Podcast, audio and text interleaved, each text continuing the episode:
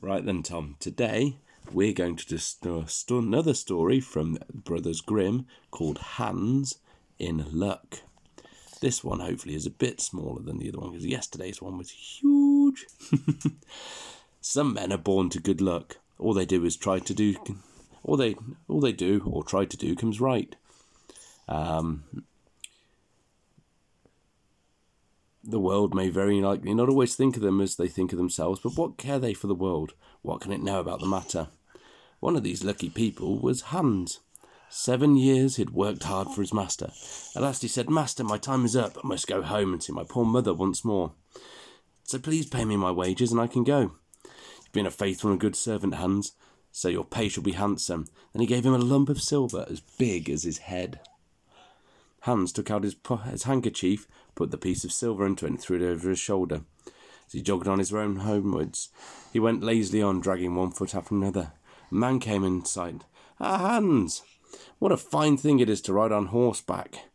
There he sits, easy as happy as he was at home, in the chair by the fireside. He trips against no stone, saves shoe leather, and gets on hardly knows how. Hans did not speak so softly, but the horseman heard it all and said, Well, my friend, Why'd you go on foot then? Ah, I said, I have this load to carry. It is silver, but it's very heavy, and I can't hold up my head. It also hurts my shoulder badly. What about we swap? said the horseman. I'll give you my horse, and you give me the silver. Save you so much trouble in carrying it, as it's so heavy. Oh, that would be good.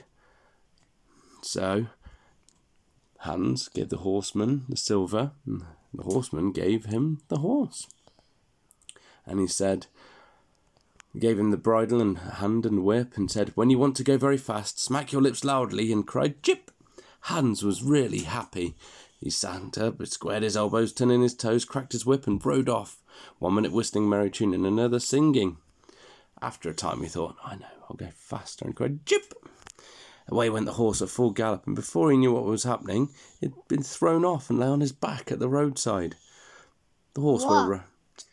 He'd fallen off the horse Why? lying on his back because he said jip and the horse went off so quickly he fell off.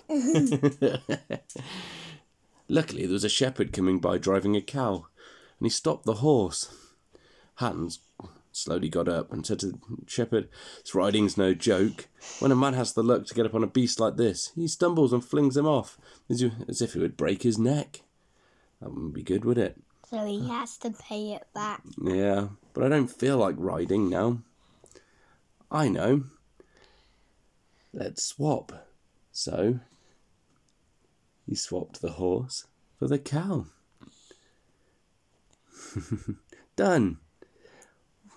What a good heart that man has, thought Hans. And the... So Hans took the cow, and the man rode away on the horse. Then he rested a while, and then once he'd rested, he drove on the cow quietly and thought it was very lucky to have a bargain of swapping the horse for a cow. I Why can, cows are very slow. yeah, No, they are. But he thought that he snail. could make butter from the cow's milk, and he could drink the cow's milk, and he could make cheese. What more could he wish for? Then he came to an inn. He halted and ate all his bread and gave away his last penny for a glass of beer. When he mm. rested, he started off with the cow towards his mother's village, but it started getting hotter and hotter. It became so hot that his tongue stuck to the roof of his mouth. I need to find a cure for this. Now I'll milk my cow. So he tied it to the stump of a tree. What, what was in his mouth? His tongue. So dry that it stuck to the top of his mouth. Then he tried to milk the cow, but he couldn't get it to milk, and at last it kicked him in the head, knocked him out. Luckily, a butcher came by with a pig in a wheelbarrow. What's the matter? asked the butcher as he helped him up. Hans told him what had happened, how his mouth was dry and he wanted to milk his cow, but the cow was dry as well and he couldn't milk it. Then the butcher gave him a flask of ale, saying, There, drink yourself. Your cow will give you no milk. Don't you see she's an old one? No, only good for the butcher. Hmm, what a shame to take my horse and give me a dry cow. What will she be good for? I hate beef. It's not tender enough for me. Why? Maybe I can swap it with the pig. Why? So, Did swapped he- it for the pig. Why does he keep swapping? Yeah, because he's not he's not happy with what he's got, so he keeps swapping it for something else. So he gave the butcher the cow and taking the pig off in the wheelbarrow, drove it away, holding it by the string that was tied to its leg. He jogged on and could see that he was well paid for all his troubles. How could it be otherwise? It got travelling. It got such a great travelling companion. The next man he met was a countryman carrying a fine. Next one. Okay. Oops, that's knocked your magnets off the bed. Sorry, I'll put them up in a minute. Next It's in my ninja star. Oh, I'll put your ninja stars back up in a minute. Carrying a fine white goose. He stopped to ask what the time was, and then they got talking. And Hans told him, well, look, how he'd given, he'd got so many good bargains, and how all the world was happy and smiling with him. The man told his tale and said he's going to take the goose to a christening. Feel how heavy it is. It's only eight weeks old. Whoever roasts and eats it will find plenty of fat on it. It's lived so well. You're right, said Hans. But if you talk of fat, my pig is no trifle. The man began to look grave. Hmm. Seem a good sort of fellow, but uh, your pig may get you into a scrape. I think someone stole a pig, Why? and it might be that pig. Oh no, what shall I do? I know. We'll swap the pig for the goose. Huh? Ah. Why did he tell him that? No, because I think he lied. He lied because Hans is very trusting. Why is he very trusting? Every time he swaps something, he's got a worse deal. That's why everybody seems so happy. Okay. Yeah. Then he gave the pig to the man, and he took the goose. And he thought, there'll be a nice roast goose, and then I can use the fat for six months, and I'll have the white feathers and put them in a pillow, and I'll sleep very soundly. Mummy will be very happy. Please, mummy. Hans's mummy. As he came to the next village, he saw a scissor grinder with his wheel. Hans stood looking for a while. You must be very well off, Master Grinder. You seem so happy with your work. Yep, mine's a good trade. A good grinder never puts his hand in his pocket without finding money. But where did you get that beautiful goose? I Didn't buy it, I gave a pig for it. Where'd you get the pig? I gave a cow for it. Where'd you get the cow? I gave a horse for it. And the horse? I gave a lump of silver as big as my head for it. And the silver? Oh, I worked for seven years for that. You've done well in the world so far, said the grinder. Now, if you could find money on your pocket whenever you put your hand in, your fortune would be made.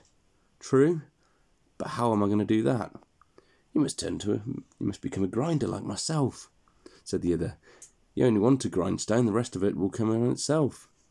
Here is one. Um, it's a little worse for wear, but I'd not asked more than the value of a goose. Will you buy it? Of course, that'd make me really happy if I had money in my pocket all the time. So here's the goose, and I'll take the grindstone. So the grinder gave him a common looking stone. This is a really good stone. Uh, work it well enough, and you can make an old nail cut with it. Hans took the stone and went on his way happy. I must have been born lucky. People are so kind, and they'll do me lots of favours and good bargains. He became tired and hungry. He'd given away his last penny the joy at getting the cow. At last he could go no further, for the stone was really heavy. He dragged himself to the side of a river and thought, I'll have a drink. Then he laid the stone by the side of the bank.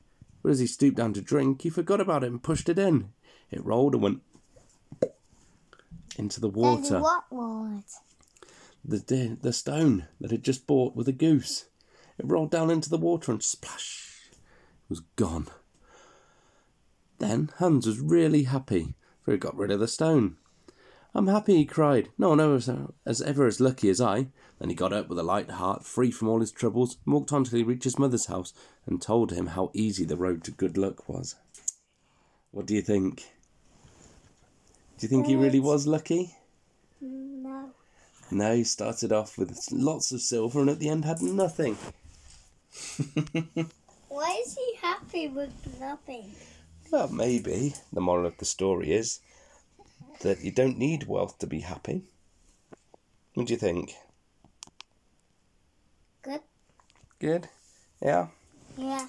Yeah. What would you give it out of 10?